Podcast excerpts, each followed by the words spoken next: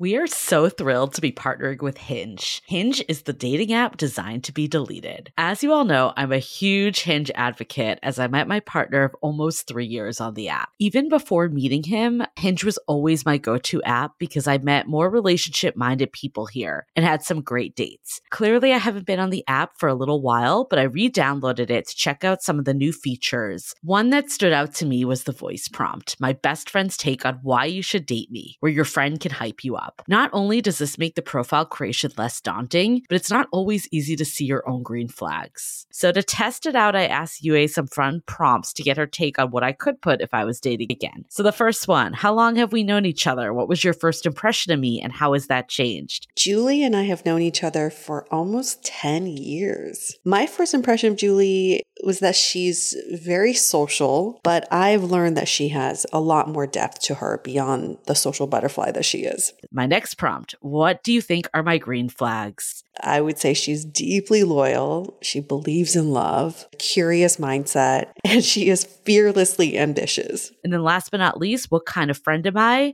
Julie is the kind of friend who will always have your back, no matter what. Damn, that feels nice to hear. So download Hinge and try voice prompts today. Then find someone worth deleting the app for. I love wine, but sometimes it can get really expensive, which is why I'm so excited that today's episode is brought to you by Last Bottle Wines. If you don't know, they're a Napa based online wine shop with a twist. They offer just one hand picked wine per day until it sells out, which is often in hours. So, new day, new wine, always at incredible prices. We're talking 30 to 70% off retail. And the best part is that there's no subscriptions, no fees, and no minimum purchase, just a daily email with a really great wine. They're offering Dateable listeners 10% off your first order with code Dateable. And now is such a great time to join as their marathon sale is coming up on March 28th and 29th. They flip that one day rule on its head and offer back to back deals, which means that wines are only up on the site for a couple minutes at a time and shipping is 100% free. They sent us a mini marathon package of some of their favorites, and let me tell you, they were delicious. Sign up at lastbottlewines.com and use the code DATEABLE and find out why Last Bottle is the most fun way to discover and buy amazing wine.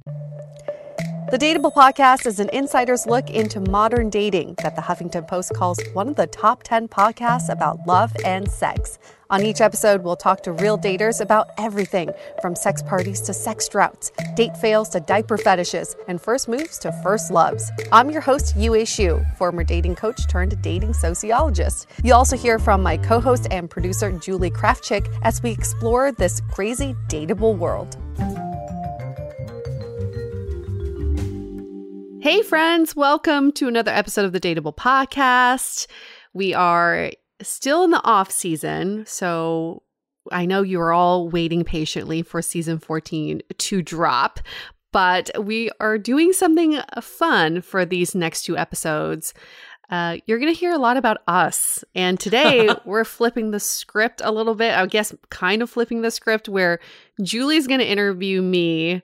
I don't know about what she told me she has a thousand questions already. So i'm a little nervous but it's cool because i had a shot of um, apple juice okay? Sure sure it was apple juice well maybe after this interview you'll have a shot at something else I'm excited. I think this is going to be fun. I also polled our audience in our Facebook group on Instagram. So I got some good questions from them also. Yeah, it's a good thing I can see those questions. Yep. So you're prepared for about 1% of the interview. So prepared for 1%. And I'll just black out for the rest of it. I'm a little nervous. I'm not going to lie. I'm a little nervous.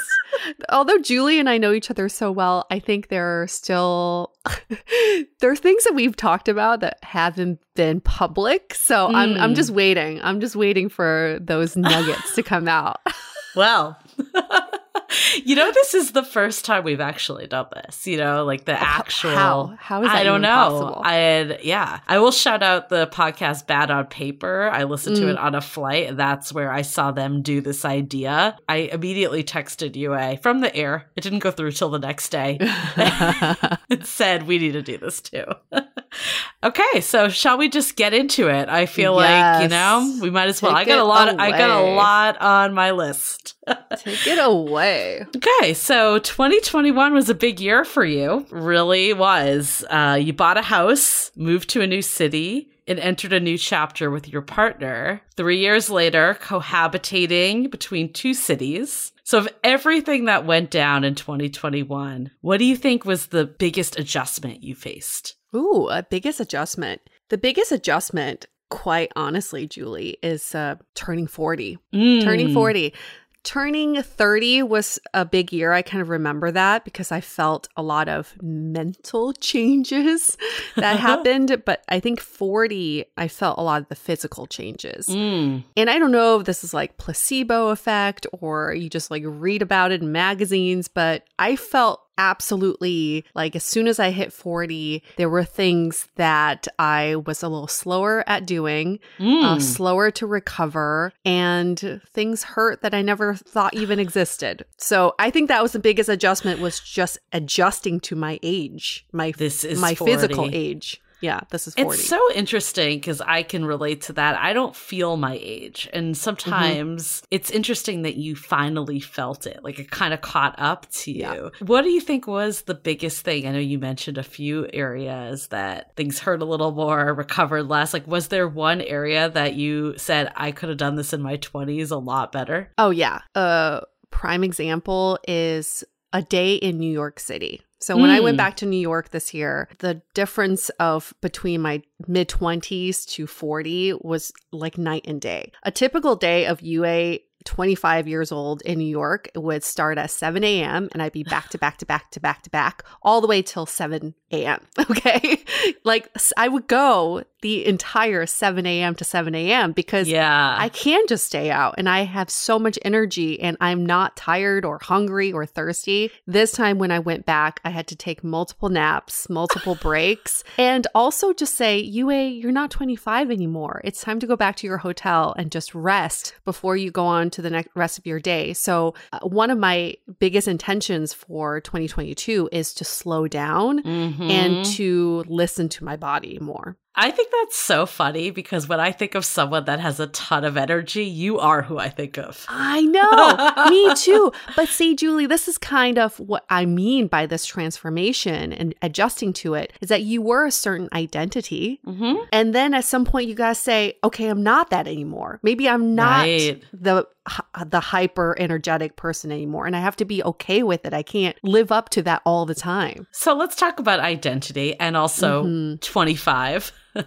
when you were single, we got a Oh, lot of questions from back. people that wanted to know, you know, now that you're in a committed relationship, it's been 3 years, so in Mhm. all due terms, I feel like that's a long that's a long committed relationship. Like you guys are in it. So is there something that you would say to your 25 year old self that maybe didn't Mm. have it figured out back then, knowing now that you got it? I love that. I love that. I want to tell my 25 year old self that nothing is permanent. Mm. At 25, I was with my boyfriend who had been with for, I think, three years at that point. We were living together. I was thinking that this is going to be a permanent relationship. I had just quit my corporate job and then I was freaking out because I was trying to break into entertainment and didn't know what the future held for me. And overall, I just had a quarter life crisis at 25, which a lot of us have talked about on this show too. Just like, what is my life? I need to figure it mm. out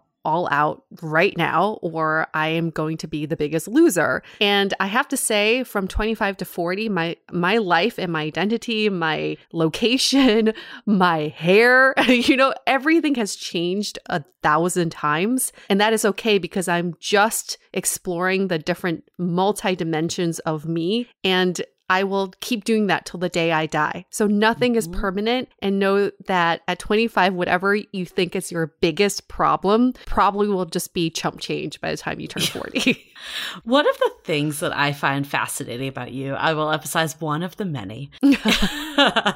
I feel like your past and the fact that you had this very serious live in boyfriend that proposed to you. You Mm. could have had the traditional lifestyle. By now, you know, you could have been in the burbs with 2.5 kids, a dog, and a white picket Mhm. fence. You got the dog, but Mhm. if you look at life, you know, I think a lot of people were asking one of the things they admire about you is that you have taken more of a non traditional approach with marriage and, you know, cohabitating in two different cities. Like, how do you think your mindset has changed around following societal norms of, you know, getting married? I think I I've talked about this moment before. I went to a wedding in Cabo with an ex-boyfriend of mine and he's insignificant in this story. It was more this moment during this wedding where this couple who I don't even remember their name by now, their names, uh but they they were, you know, saying their vows and one of them said, "What I what I'm most excited about with you is creating new traditions with you." Mm. and they're they come from a traditional they both come from a traditional indian background and that blew my mind because to me i thought I, my job was to preserve tradition Mm. but they were saying we can create new traditions together as a couple and then i thought why can't i do that as a single as an individual the future is so it's such a beautiful canvas that we can paint whatever we want on and we only know ourselves the best. So instead of following in an, another artist's footsteps let's just call it that because we're all artists of our own life i want to paint a different painting for myself. Mhm. and that may look like nothing before or that could look like something very traditional. It doesn't matter as long as i am the artist for my painting I love that. And being single all these years, you've gotten a lot of life experiences that are just different than if you were partnered up. Let's Mm. go back to kind of single Yue. A lot of our listeners were curious about the worst date you ever had. We'll go there first. Ooh, the worst date I've ever had. I can't say, you know, I can't say I've had a, a really bad date just because, I mean, I think Julie, you can say the same. Like, we're just so good at dating sometimes, you know, you're just like, because you've done it so many times, you're like, ah, I can have fun with anybody. But I would say the dates that have been least memorable let's go there. Because i think that's a bad date when it's a, it's a very non-memorable date was i squeezed in a date between two other dates. So this Mm. was the filling in the sandwich the filling the sandwich date and i don't remember his name. All i was trying to do was fill an hour gap between two other dates and this poor guy had me for an hour where I was like, okay, still anxious, coming coming off the energy of the previous date and the anxious about going into the next one that I was so not present. I felt like he was also like, Who are you? I Mhm. can't wait for this date to end. We didn't even finish our drinks and we left that place. I I smug, Smuggler's Cove. Is that is that what it's called? Oh, yeah, I can't remember. the, the pirate bar in SF. Is that the one The you're talking pirate about? bar. Yeah, I think it was at the yes, it was at the Shout pirate out to bar. Smuggler's Cove for our SF listeners. I, we didn't have very good conversation because again i wasn't very present i was just Yeah. sandwiched between two other dates and i remember when we were leaving he was like he didn't even say it was nice meeting you he didn't even say that it wasn't even like trying to be polite i think we just said bye I think that's such a fascinating one that you pulled out because I feel like usually when people say the worst date, it's always about the other person. Mm. But you actually picked an example was about your like how you were showing up. Ugh, And yes. I mean, I think from doing Dateable for six years, we've learned that that is so much of it. It's easy to blame the other people, but a lot of it is on yourself. I guess from dating, was there anything you learned about yourself and what you're looking for in a partner? It could have been a great date, it could have been a bad date. Like, what kind of got you to maybe where you are today? You're always the protagonist in your story. You are the protagonist. When you put someone else as the protagonist, you have relinquished that control. So this goes back to what you just said, Julie. Is, is it's, it's interesting. I brought up a story that where I was the one. It was my bad behavior because think about how many times you've been the bad protagonist in someone Mhm. else's story. Just because you're complaining about dating and external factors, there's someone there's someone out there complaining about you. You're the Yeah, protagonist is. their story. so if we can stop thinking about, or I guess this is more for me, my learning was that if I can stop putting other people as protagonists, I will take more accountability for my actions and say, you know what, that date didn't go well because I wasn't in the right mental space or I didn't bring the energy that I wanted to. I definitely noticed that shift with you. I remember when we first met, you would Yeah. wait by the phone, waiting for someone that Oh, said yes. that there were going to be plans and then being really anxious and upset when they weren't following through. And then you had a shift that you're just like, fuck it. I'm, I'm going to do what I want to do. And, you know, that's when things really click into place. Um, so I definitely saw that with you for sure. One of the questions we got from a listener, actually, that I think is a really great question is she wanted to know more about dating as an Asian American woman. Can you kind of share any experience? I know it's like a really wide co- topic and we could probably do a whole podcast, but Which we You know, will. high level though, I guess like was there any moments that this played into your dating life? I think it also for backstory for people, I feel like you used to date when I first met you a lot more white men and now your Mhm. your serious relationships were always with Asian men though, which was always interesting. hmm As a very, very keen observation. I can't wait to do this episode on dating as an Asian American woman because we've we've done it. I don't think we've done it as an Asian American man either. Okay, so we got two episodes coming up.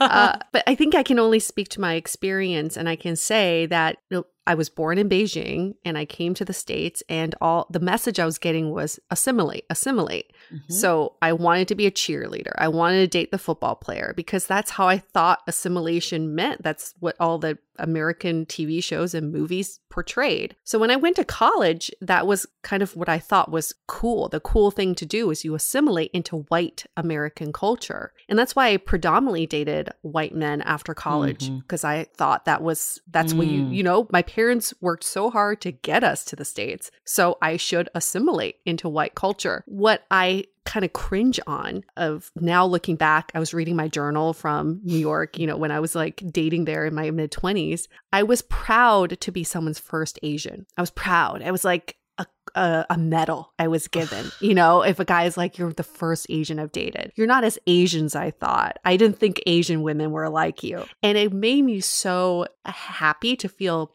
uh, like i was special but I was being fetishized. That's all Yeah. it was. But to me, it was like, oh, I'm being accepted by this man who never even fathomed of dating outside of his own race, you know? But I think what really f- flipped the switch for me was definitely in recent years. A few boyfriends ago, who comes from a very white American family, met my parents, and he said his the words that he came out of his mouth were, "Your parents." Seem very non intimidating Hmm. not they they seem nice. Not that they seem friendly. They're so non-intimidating. And i was like that is how asians are portrayed all the fucking time. We're just safe and Yeah. non-intimidating but nothing exciting nothing unique. We're just non-intimidating. You might as well just exist. So because he said that i was like dude i don't want to be with someone who just thinks my people are non-intimidating right Right. And is that what you, he fun. feels about you? You know? Exactly. right. I think that was his indirect way of saying that. And I, I didn't want to be with someone like that. So I didn't make a race decision to date Asian men. I just made a decision to date men who saw me as an equal Mhm. and saw and respected me and my family. And that happened to be with mostly Asian men since then. Very interesting. So I want to go into your current partner because I feel like you have an interesting story that a lot of people might not know that you knew each other for a very long time Mhm. before you actually got together. And I think this is a prime example of just how your network in person and friends of friends can really, you know, be a source to meeting people. And maybe it doesn't always happen instantly. It could be the long game. Can you Mhm. kind of take us through when you first met and then how things progressed into an actual relationship? What is so beautiful about human nature is that we are different it, all the time. We are evolving all the time. So when I met my partner, I guess almost 10 years ago, he was a totally different person. We met in Shanghai. He was living there. I was visiting a friend, and we had mutual friends and we met at a club. So contextually, That was not a relationship uh, starter for anybody. And I remember just thinking, oh, this some playboy he you know was some like abc which is like american born chinese which he really isn't but it's like a term you use for Mm. asian eh, for asians who are americanized and then they go back to asia then they are considered abcs there they're not locals and so th- those kind of guys get a lot of attention in china in general they can date locals they can date Mm. abc women they can date non-asians so i was i already kind of kind of was like no this is not going to happen but we moved to san francisco around the same time i think the same year he was married at that time Mhm. and so another check, like not available, definitely not even going to consider him. But we ran in the same social circles. So when he was going through his divorce and I was going through a breakup with my last partner, a- lot of people were pushing us together, including our friends, Julie. I remember you were saying that, and I've heard it from other people. And it was a very uh memorable evening that one night when you called me and you were like, "Oh, Deb's hot divorce friend is coming to this bar." I remember you calling me and saying that, and I was like, "Which one? Deb has a hot divorce friend?"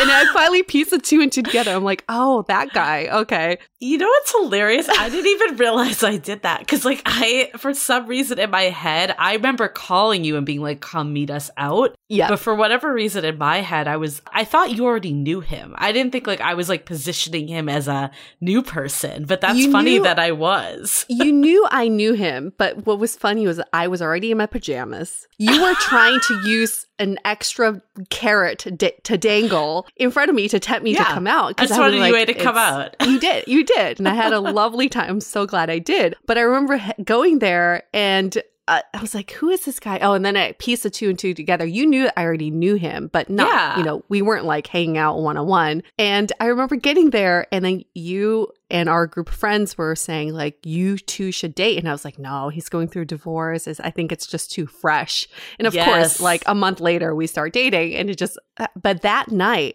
I saw him in a different context, and I think you actually, you know what? He owes you. He owes you, Big Julie.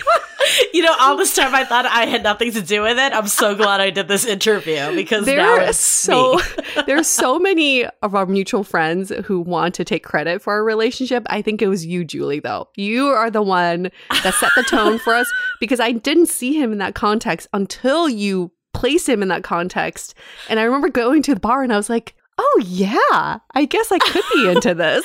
You know what it probably was? Because I had met him before that night multiple times. Like Without you. No, with you. oh, through me. Yeah, while he was married and in other contexts. I remember that Really? that um, SF MoMA party. Yes, yes. I And then that. there was another time that we watched some sports game. I don't remember what.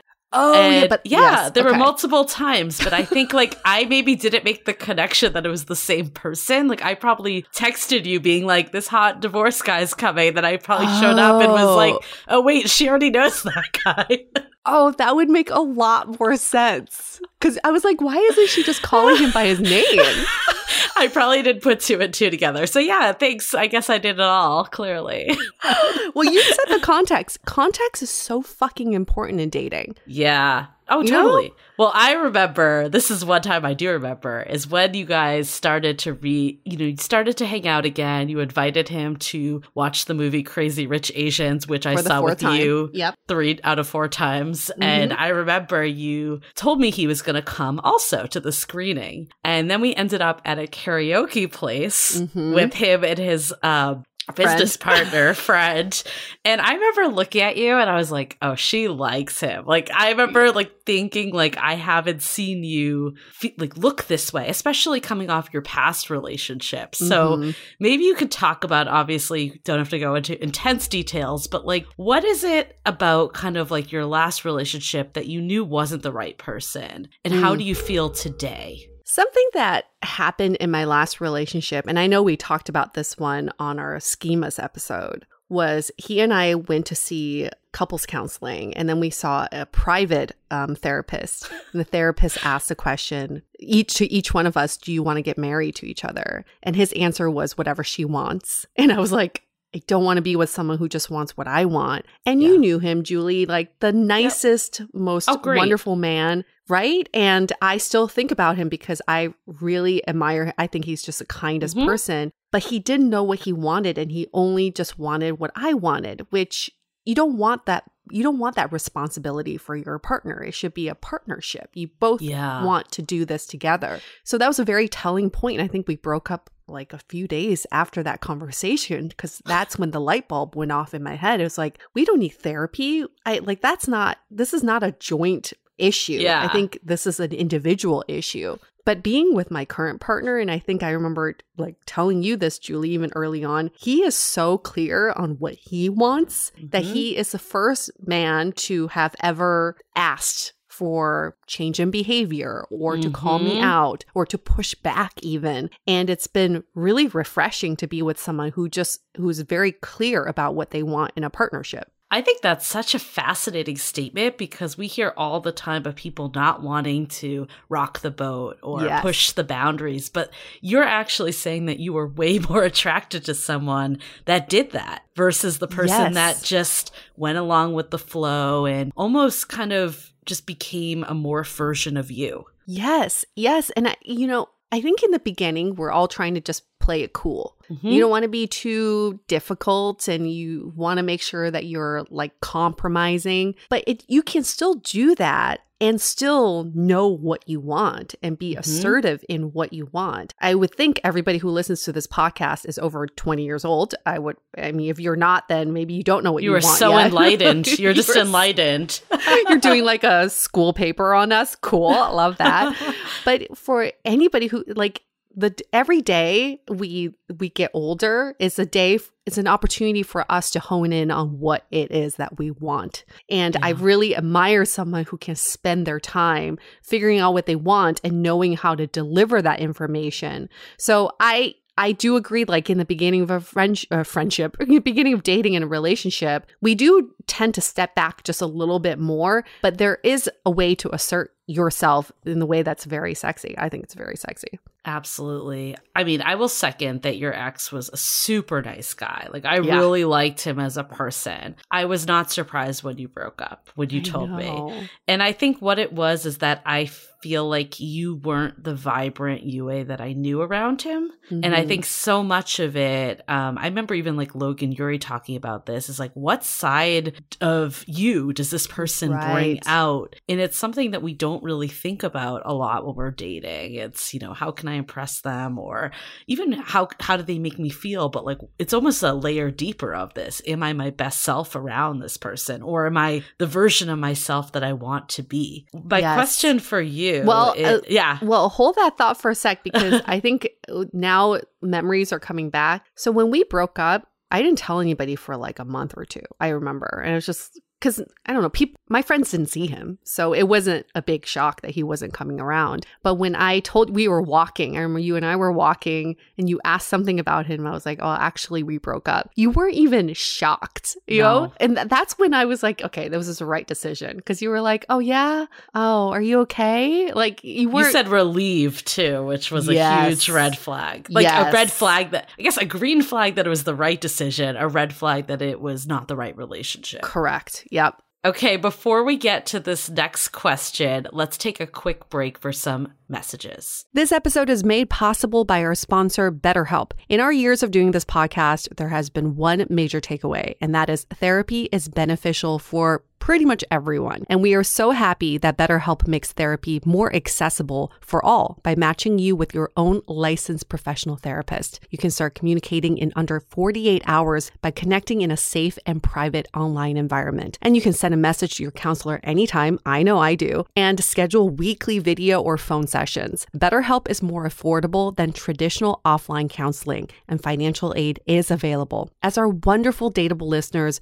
we want you all to start living a happier life today. As a listener, you'll get 10% off your first month by visiting our sponsor at betterhelp.com slash dateable. Join over 1 million people who have taken charge of their mental health. Again, that's betterhelp spelled H-E-L-P dot com slash D-A-T-E-A-B-L-E. This episode is sponsored by VIIA. We all know there are things that can help set the mood in the bedroom, but did you know a little THC could also do that? Yes, VIIA has developed a unique blend of pleasure enhancing cannabinoids, libido strengthening herbs, and a low dose of THC all into one mind blowing gummy called High Love. This gummy, wow, it will awaken your senses, increase blood flow, and intensify any sexual experience. I've been pleasantly surprised by the High Love gummies because it is just the right amount of THC for me to have a good time without feeling sleepy. And hey, if THC is not your thing, VIIA also offers a wide array of other gummies without it. And everything legally ships in 50 states with discreet packaging directly to your door. So if you're over 21, you can get 15% off and a free pack of award winning Dreams THC plus CBN sleep gummies with our exclusive code DATEABLE at viiahemp.com. That's V I I A H E M P.com. Let the gummies work their magic. Head to viiahemp.com and use the code DATEABLE to receive 15% off and one free sample of their Sleepy Dream gummies. That's viiahemp.com and use the code D A T E A B L E at checkout. Take your passion and pleasure to a whole new level with High Love from VIIA Hemp. We are so excited to share with you our new podcast, Exit Interview.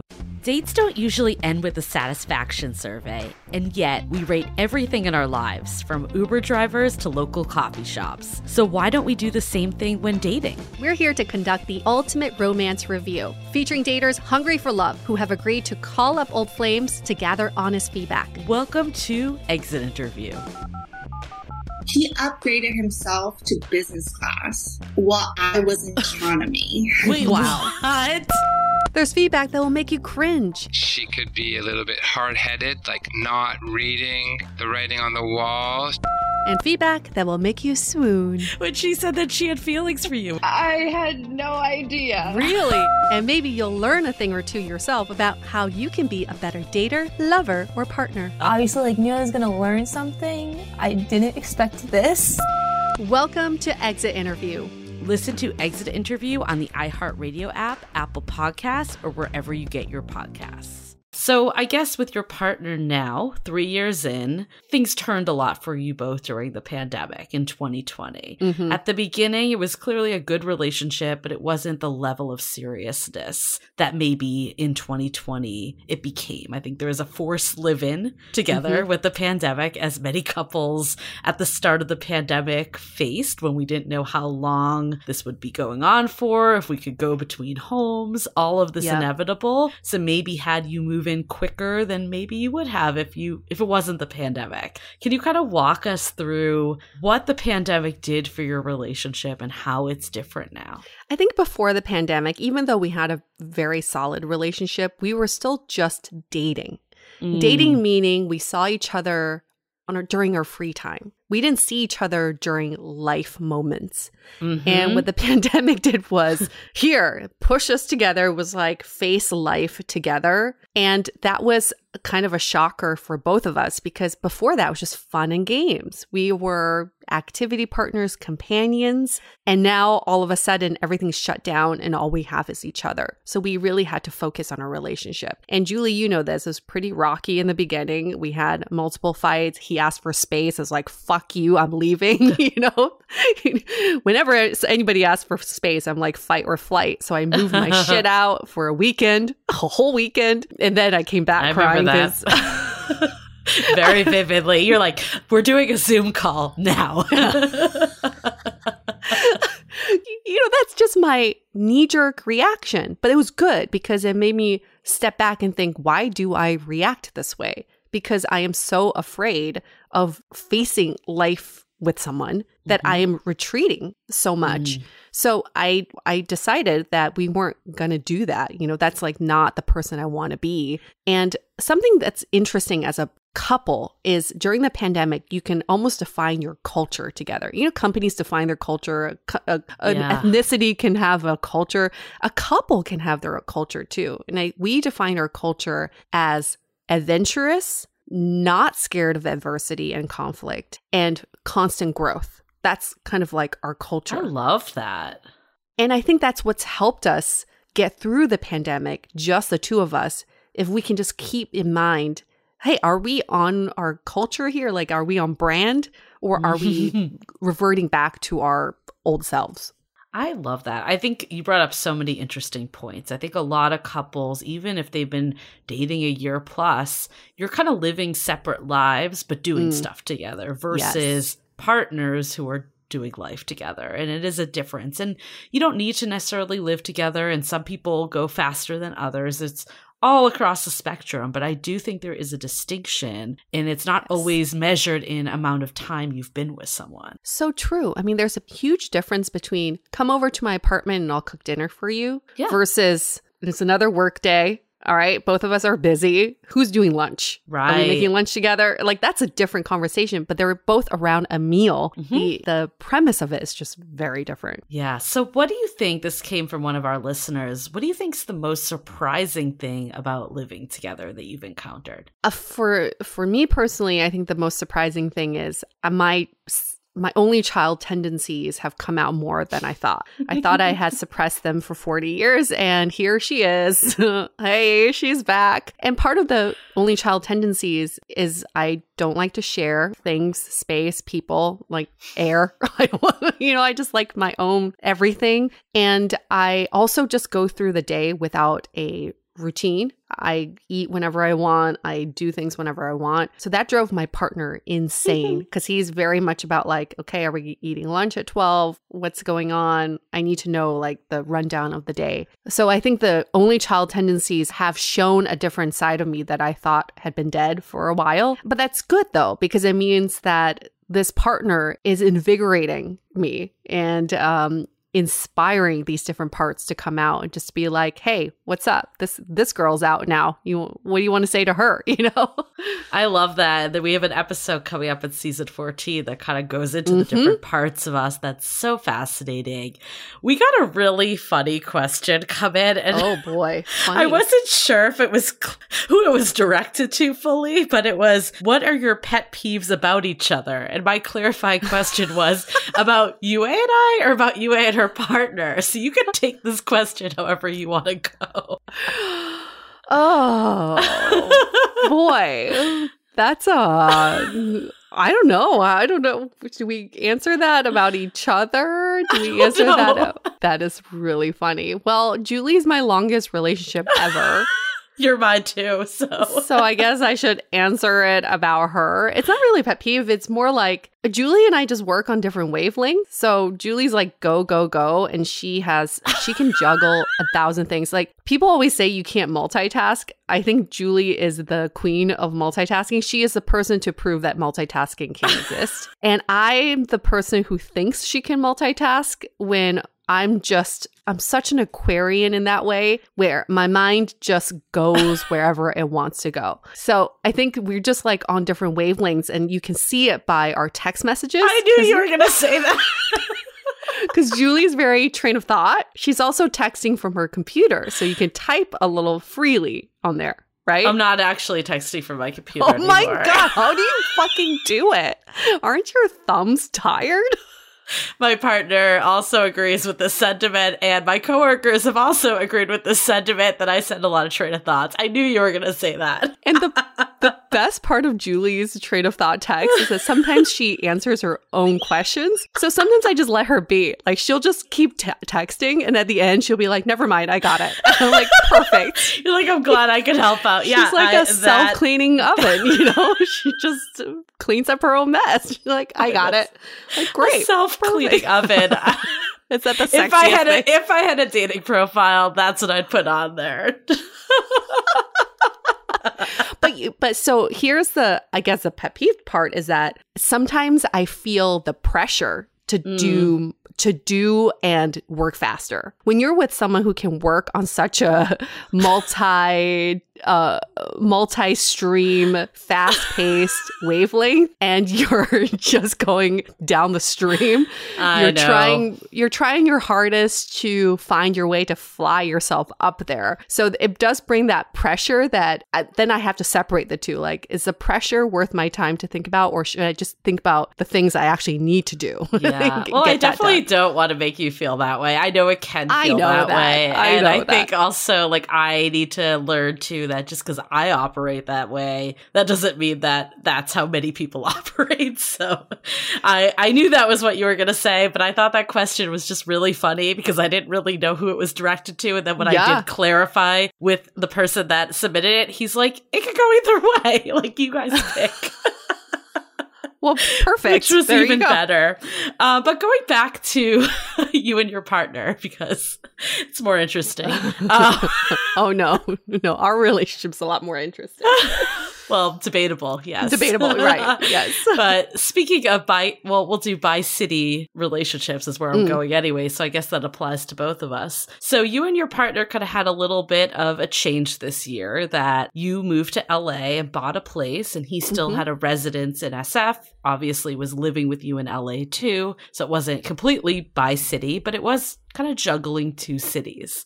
How Mhm. did that, you know, how was that, I guess? Maybe just high level. Like, how did that go and what was challenging and what worked really great about it? This was one of the most transformational choices that we've had to make as a couple that have changed how we view our relationship moving forward. And I'll explain this by saying that for a long time, I thought in a partnership, you have to make very definitive decisions together. Mm-hmm.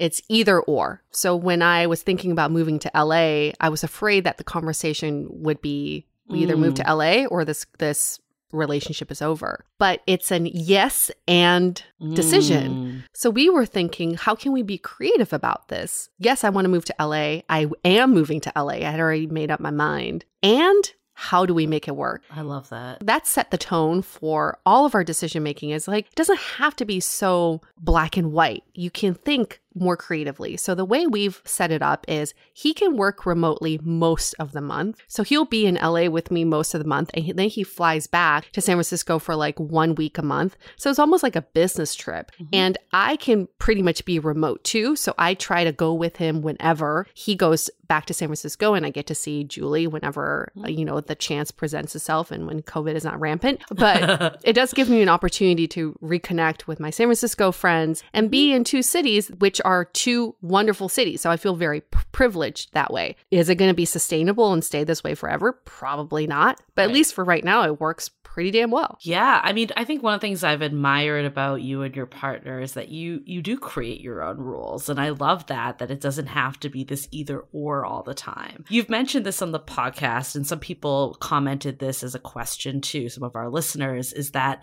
you felt the pressure sometimes by your parents Mm. and you know other friends to why aren't you married? Why don't you have kids yet? You know, especially when you hit that three year mark. I think hmm whether it's justified or not, people feel like you should be in a certain place. And that's society that's dictating that, not what actually matters. How Mhm. have you kind of learned to, one, fight back on that, and then also internally be comfortable where you are? One hack that I can give everyone that has worked for me is remove the word should from your vocabulary. Yes.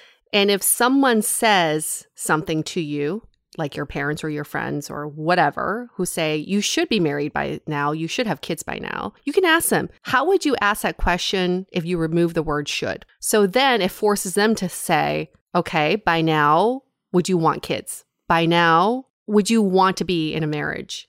So then it becomes more collaborative versus, mm, I know, I know everything and you should be doing this. So removing should is number one. Number two is, again, nothing is permanent.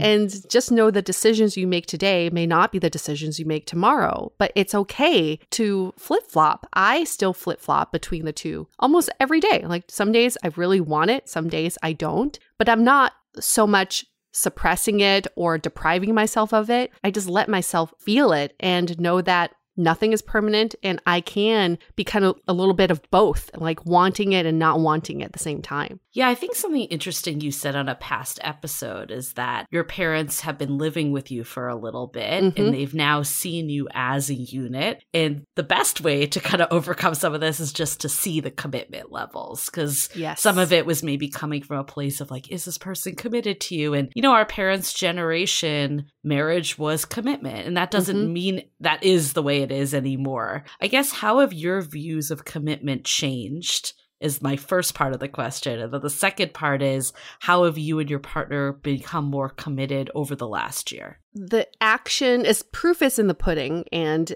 action speaks louder than words. So what my parents saw was when I was away from LA for a business trip or whatever, my partner would stay in LA with them and spend time with them. When he has his place in San Francisco, he could easily just go back to San Francisco, but he wanted to spend that time with them because he does feel invested in our lives. And so I feel I feel like that they feel a lot better about that. And I also think commitment. Commitment is uh, how do you want to visualize this? I think with marriage, the way I see I visualize commitment with marriage is that it's a box mm-hmm. and then you put the two people in the box and make sure they don't escape outside the box. But I feel like better commitment is when both people are drawing the boundaries. That could be a box, it could be a circle, it could be any fucking shape you want. Mhm. but what if two people are just constantly drawing the boundaries? And you can push the boundaries, you can expand the boundaries, you can tighten the boundaries, but it doesn't make you feel so trapped in a box. And I hate that. You know, the other thing you and I have talked about this, Julie, is that for some reason, society loves to demonize marriage. So mm-hmm. then it mm-hmm. almost makes it not cool to be married anymore. It's like not cool to be straight or married, right? Yeah. it's like, oh, you're the straight tables are turning, right? You're like so not woke because it it's like you know people think of it as like a trap. There's like there's Chinese saying my mom was telling me is marriage is like the water under a bridge. People who are in the water want to get out, and who are people who are above the water are trying their hardest to get in. I'm like, that's just terrible. That's way. just sad. Actually, it's like no one's happy. Basically. no one's happy. Yeah but I'm like, who's on the bridge then? Right. Just let them be on the bridge. Nobody go in the water. So in my mind, at least, you know, that's a great thing about 40 is that you fuck it. Like, who cares about the commitment, the marriage, and the vows? I've seen, I've gone to so many weddings. I question if any of them are real. And some of them are, and some of them aren't. But if the two of you can keep drawing your boxes and your boundaries, that's commitment right there. Because commitment is between two people who are committed to making it work. I love that. And I think you've said this to me too. It's like sometimes we're always so focused on like what's the future going to hold? Are we going to get married? Mm. Are we going to get divorced? What if they leave me? And it's like the reality is you just don't know. Obviously, you, you can take like you can set yourself up for success, like clearly don't be in bad situations, but life mm-hmm. happens and you know, people do change and hopefully you grow with your partner, but just because you don't for some reason, it doesn't mean that it was a failure either and you are any less committed. Exactly. We can't we can't hinder our present time due to our anxiety about the future. Yeah. The future has not happened yet. So why let that hinder our happiness now? So I want to switch gears a bit. And Ooh, you away. also, uh, for most people probably know this, but outside of Dateable, you also work in the fitness industry. So mm-hmm. you have taught dance classes before. You are a producer at Tonal, which is a fitness company. So, so you're pretty ingrained in the fitness community and you're also a fitness enthusiast. And I think of you, I think of someone that's like always trying some new fitness routine or dancing. Fact. Do you think there's any parallels between the fitness industry and the dating industry? So many. I'm so glad you asked this question because I think about it all the time. My coworkers think I'm crazy, but it's true. so I'll give you this very, very interesting example. I do casting for Tonal now. So we're always looking at new coaches. Instead of getting kind of like echo chamber opinions about the people we're seeing, I wanted to go out to a focus group that mm. could get a good sample across the nation of people from all walks of life, color, gender, sex, age, etc. And I presented this group with a very diverse lineup of coaches who we have black coaches, we have like body positive female coaches, we have an Asian male coach, just quite the diverse range. And I wanted to see how they would react. And I don't know if you can kind of guess what mm. the results were. Okay, I am assuming it was similar to what people see on dating apps. Yeah, so what is so fascinating, my point in doing this focus group was trying to get more people to say, that person resonates with me because they look like me. Everybody gravitated towards the white man. Everybody ranked him the highest. Interesting. Everybody said, I only want to work out with him. And the women fell at the bottom. And the ethnic men, the minority men, were in the middle. With some, it was kind of polarizing. Some people either said, I can see it or I don't see myself working with them. But everybody put the white male at the top. And when you go a little bit more, uh, one layer deeper of asking them why, they all said, because he looks like every other fitness person I've seen on DVDs and on TV. And this is the problem with dating apps too, or we're just dating in Yeah. general and media is the attractive people. Well, who we find attractive are because who the media has Yeah. portrayed as attractive. It doesn't mean that, I mean, attraction and, and beauty is in the eye of the beholder. It's so true. It, it doesn't, it's not like this one look, but Hollywood seems to think it's one look. And that's why for so many years I dated this one specific type of man Mhm. because I thought that was what was attractive. Yeah. Didn't mean that I found that type Right. to be like the most attractive, right? This was mind blowing for me in the fitness industry because I was like, we got to change this. This is why we need representation, but this is also why we need representation in dating too. This is why you need to open up your filters and be more Mhm. open to dating outside of your normal type because you don't know what you don't know. Yeah, that is a very interesting parallel. I never thought about that, but I can. As soon as you started saying it, I'm like, I know where this conversation is going. It's like the data that OkCupid presented of who's at the top and bottom of dating pool, right? Yep. Um, and getting the amount of swipes. So you also used to work as a dating coach, Mhm. and I know that you have a lot of opinions on the industry, for better or for worse. Too many. but- can you share kind of the, let's start with the positive, maybe what's good about the industry and dating coaching, and then also what can be more toxic and problematic? Okay. I like that you want to start with the positive because there are positives and we've never talked about them. The positive is I think so many people in dating feel like they're going through something alone, and that loneliness can manifest into mental illness, it can manifest into depression, uh, you know, that downward spiral. So, dating coaches have provided a sort of uh, sounding board, a sort of Mhm. companionship, or even like therapy for a lot of people who feel like they're going they're going into dating alone. Now that's a positive. The negative of the industry is that dating coaches are not incentivized by true love. Dating coaches are incentivized by turnover of clients. Mhm. They're incentivized by money and they're incentivized by fast results. Dating coaches are basically like politicians. Politicians just want to show the most progress while they're in office, right?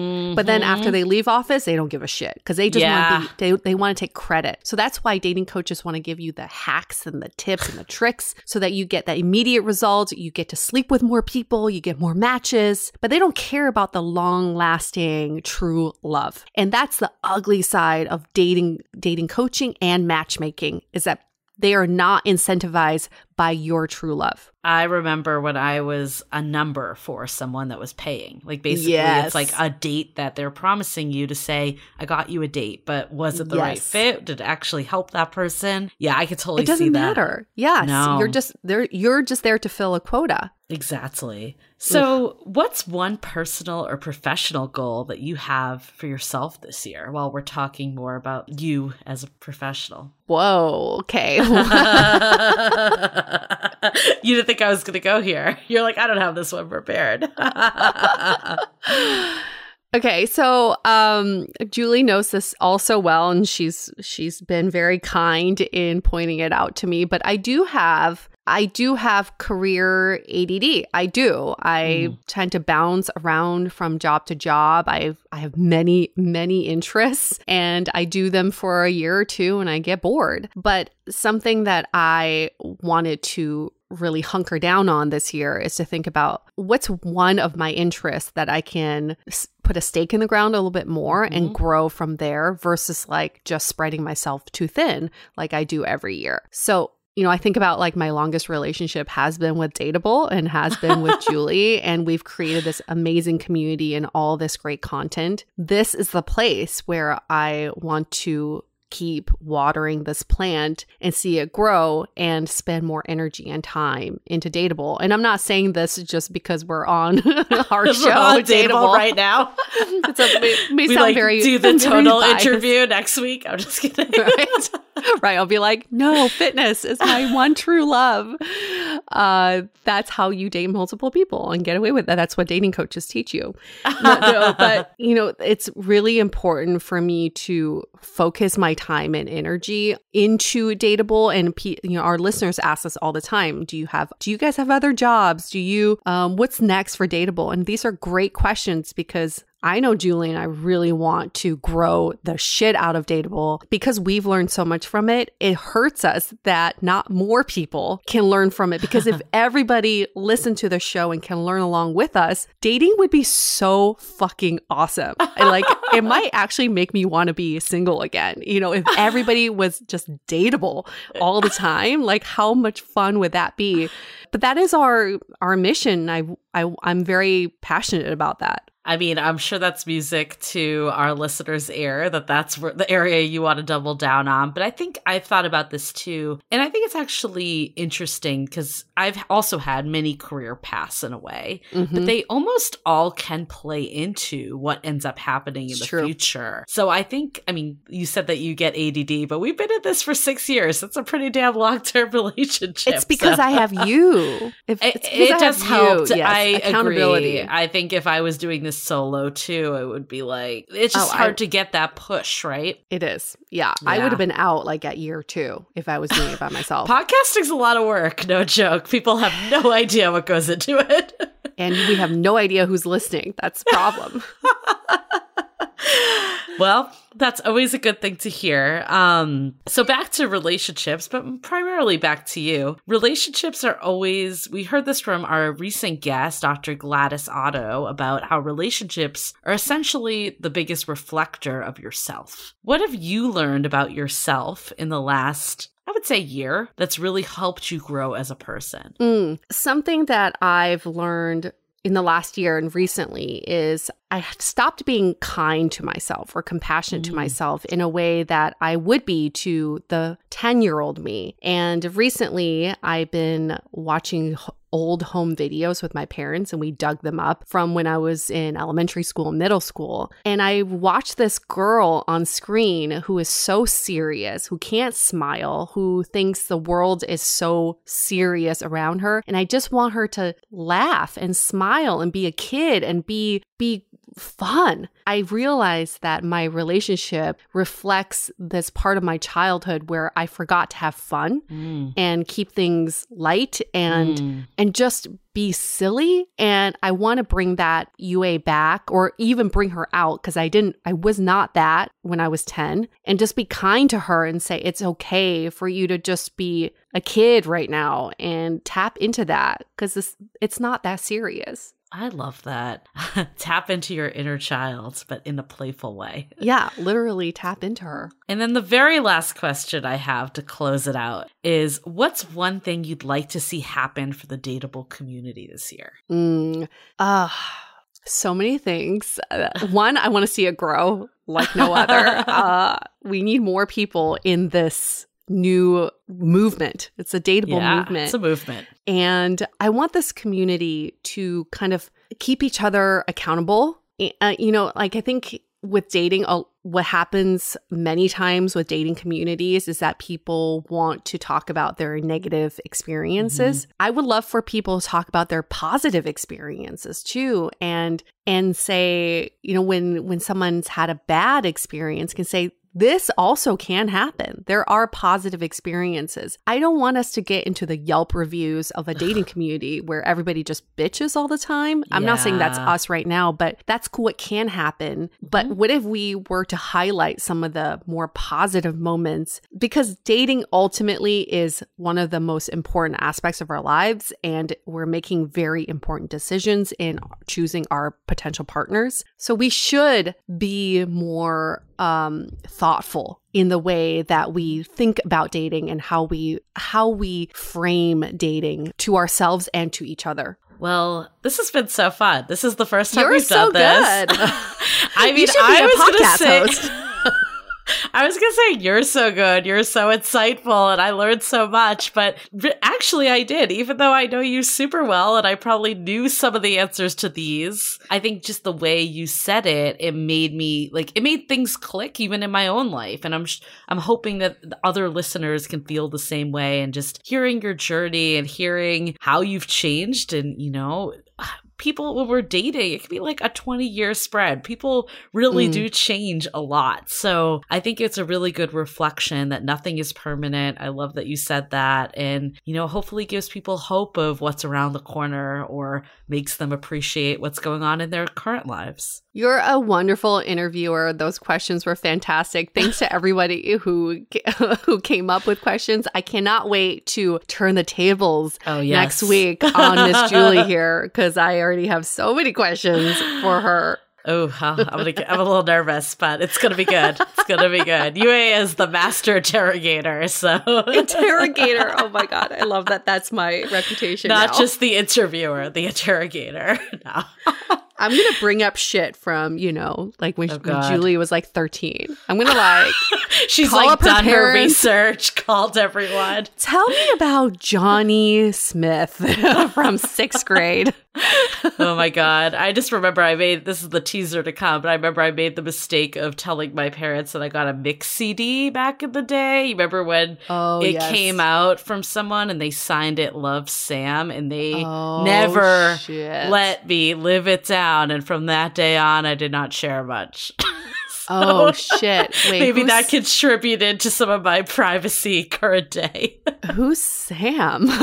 okay, no one that matters. Week. Yeah, saving it for next week. I can't Anyways. wait. That's the best teaser for next week. Find out who Sam is. Someone so insignificant in my life.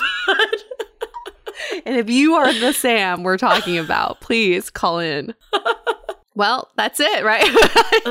that's it. That's it. We'll wrap this one up then. Ooh, okay, I'm going to clean up my armpit sweat. Thanks so much. Um, thank you all for listening. We'll be back next week. And, you know, if you enjoyed this episode, please give us a five star rating in Apple Podcasts. And we you know, think that you are the most dateable person if you do that.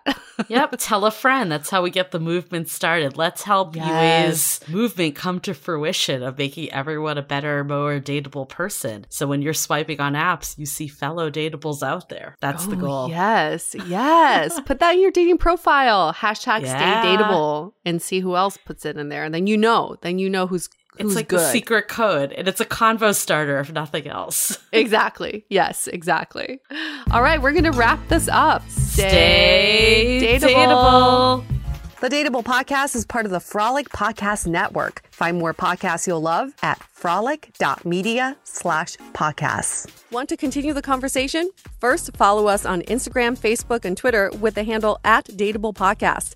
Tag us in any post with the hashtag Stay Dateable, and trust us, we look at all those posts. Then head over to our website, dateablepodcast.com. There you'll find all the episodes, as well as articles, videos, and our coaching service with vetted industry experts. You can also find our premium Why series, where we dissect, analyze, and offer solutions to some of the most common dating conundrums. We're also downloadable for free on Spotify, Apple Podcasts, Google Play, Overcast, Stitcher Radio, and other podcast platforms. Your feedback is valuable to us, so don't forget to leave us a review. And most importantly, remember to stay dateable.